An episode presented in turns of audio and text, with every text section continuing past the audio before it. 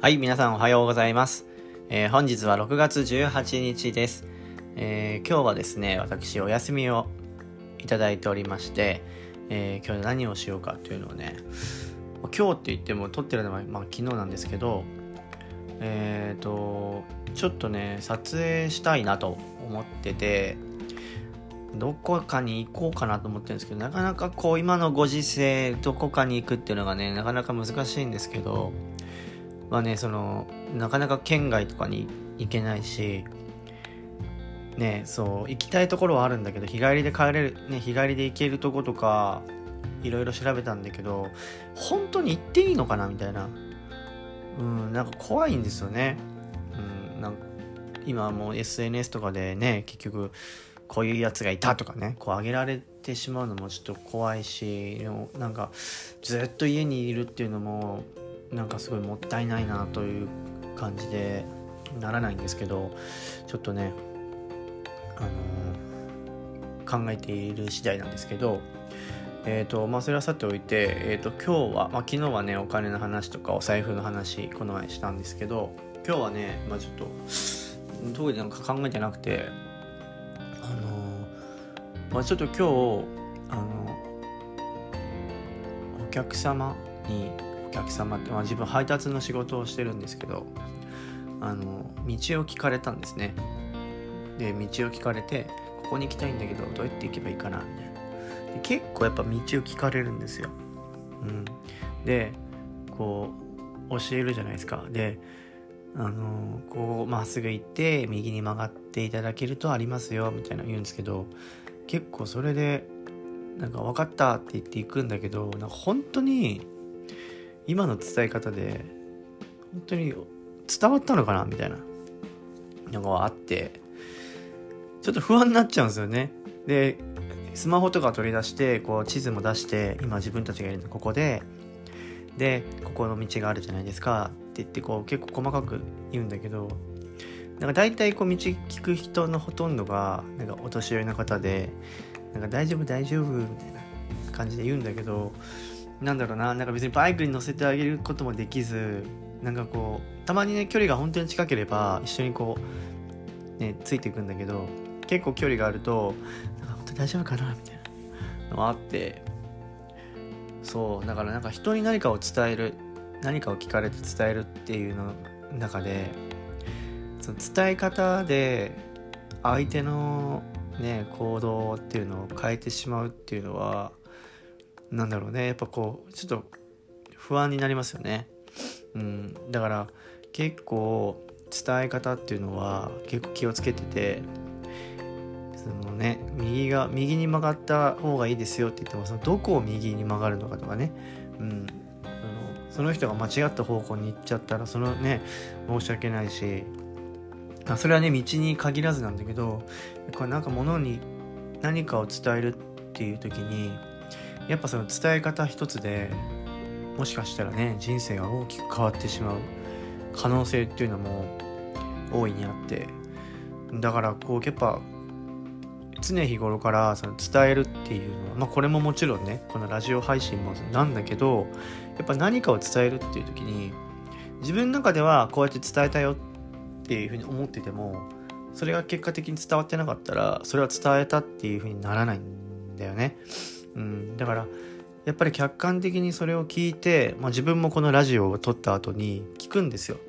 客観的に自分が聞いてそれがどういうふうに伝わってるんだろうか。本当に伝わってるんだろうかみたいなのはすごいフィードバックするんだけどやっぱりそのああもう少しここの言い回しこうした方が良かったかなとか、うん、なんかそういうのが結構分かってくるのはあってラジオを、ね、始めてまあ始めてまだ6 7これが7回目かな？6回目かな？6回目ぐらいかな？あともうちょっと1週間ぐらい経つんだけどあのー結構、うん、学びが多いですね。やっぱ自分で何かを発信していくっていう今までインスタライブとか、ね、インスタグラムでやってきたんだけどなんかそれとはまた違ってコメントがないじゃないですか。これコメントがないんですよ。だから俺がもうひたすら一方的に喋り続けるっていうことなんだけど、まあ、一応そのコラボとかもねこれも一応できるみたいなんだけどなんか自分的にはもう自分がこれは発信したいっていうのはもうこれは独自でもやっていこうと思ってるんで全然コラボとかするつもりはないんだけどお腹が鳴った。お腹さっき食ったばっかなんだけどお腹がぐるぐるいってます。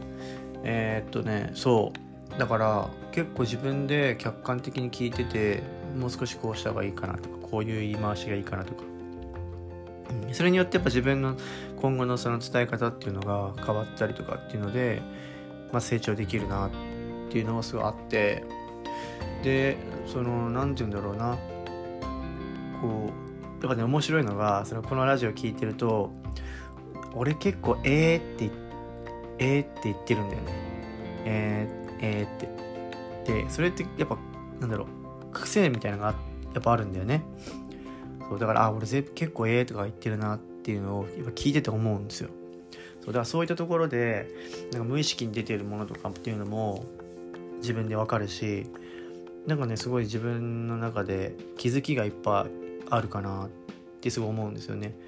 うん、だから他の人のラジオとかも聞いたりとかするんだけどやっぱその人その人で「なんか」っていうのをよく使ったりとか「うん、えー、っと」とかなんかそういうのを結構使う人とかっていうのがあなんかだんだん分かってくるっていうか、うん、それを使うことによってどういうふうに伝わるのかとかね説得力がどうなるかとかっていういろんなこう学びがあるのであのー、ほらね今も「じゃああの」って言うでしょ。そう。だからこうやってなんか自分で気づけるんですよ。うん、でそれをこう直していくことでまたこう自分の中で「あダメだダメだ」みたいなね。こう意識するようになるっていうか、うん、だからすごいね勉強になるんですよね。そうだから伝え方っていうのはもちろんその子供とかにもね伝え方っていうのは変わってくると思うし大人に伝える方法と子供に伝える方法ってやっぱ全然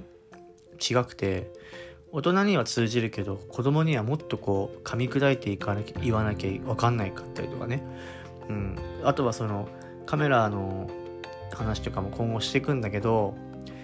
例えばこう自分の中ではこれはこうですとかってね思っててもまずその言葉の意味が分かんなかったらこう全てがもう分かんないわけじゃないですか。そうだからそういったところもあああそこはもう少しこうちゃんと説明してあげた方がこれ受かったかなとかってね、うん、いうのが反省できるんで、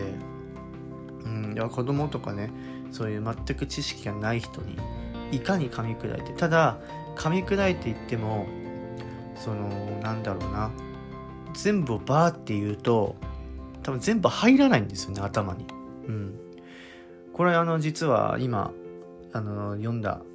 社会人として大切なことはみんなディズニーランドで教わったっていうあの香取さんっていう方の本があるんですけどそれを読んで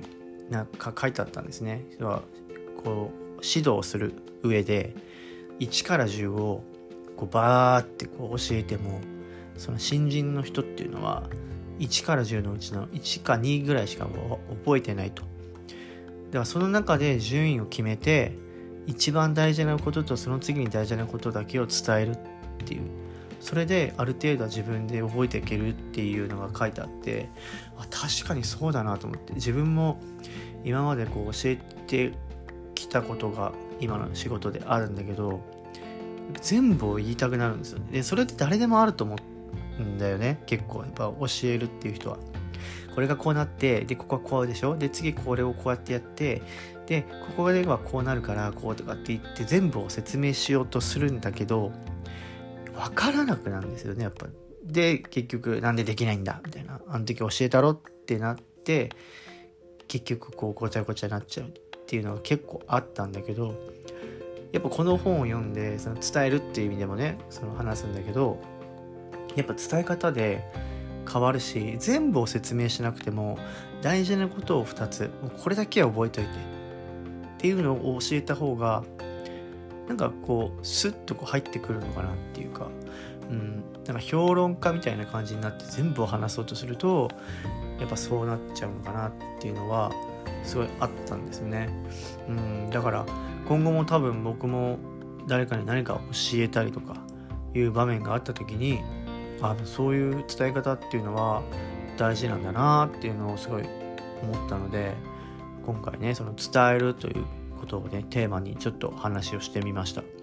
なので皆さんもいろいろねこう教えたりする場面があるかもしれないんですけどその中で自分の中でこれとこれ2つでいいのでなんか大事なこともうこれだけは覚えといてみたいないうのをあの教えてあげると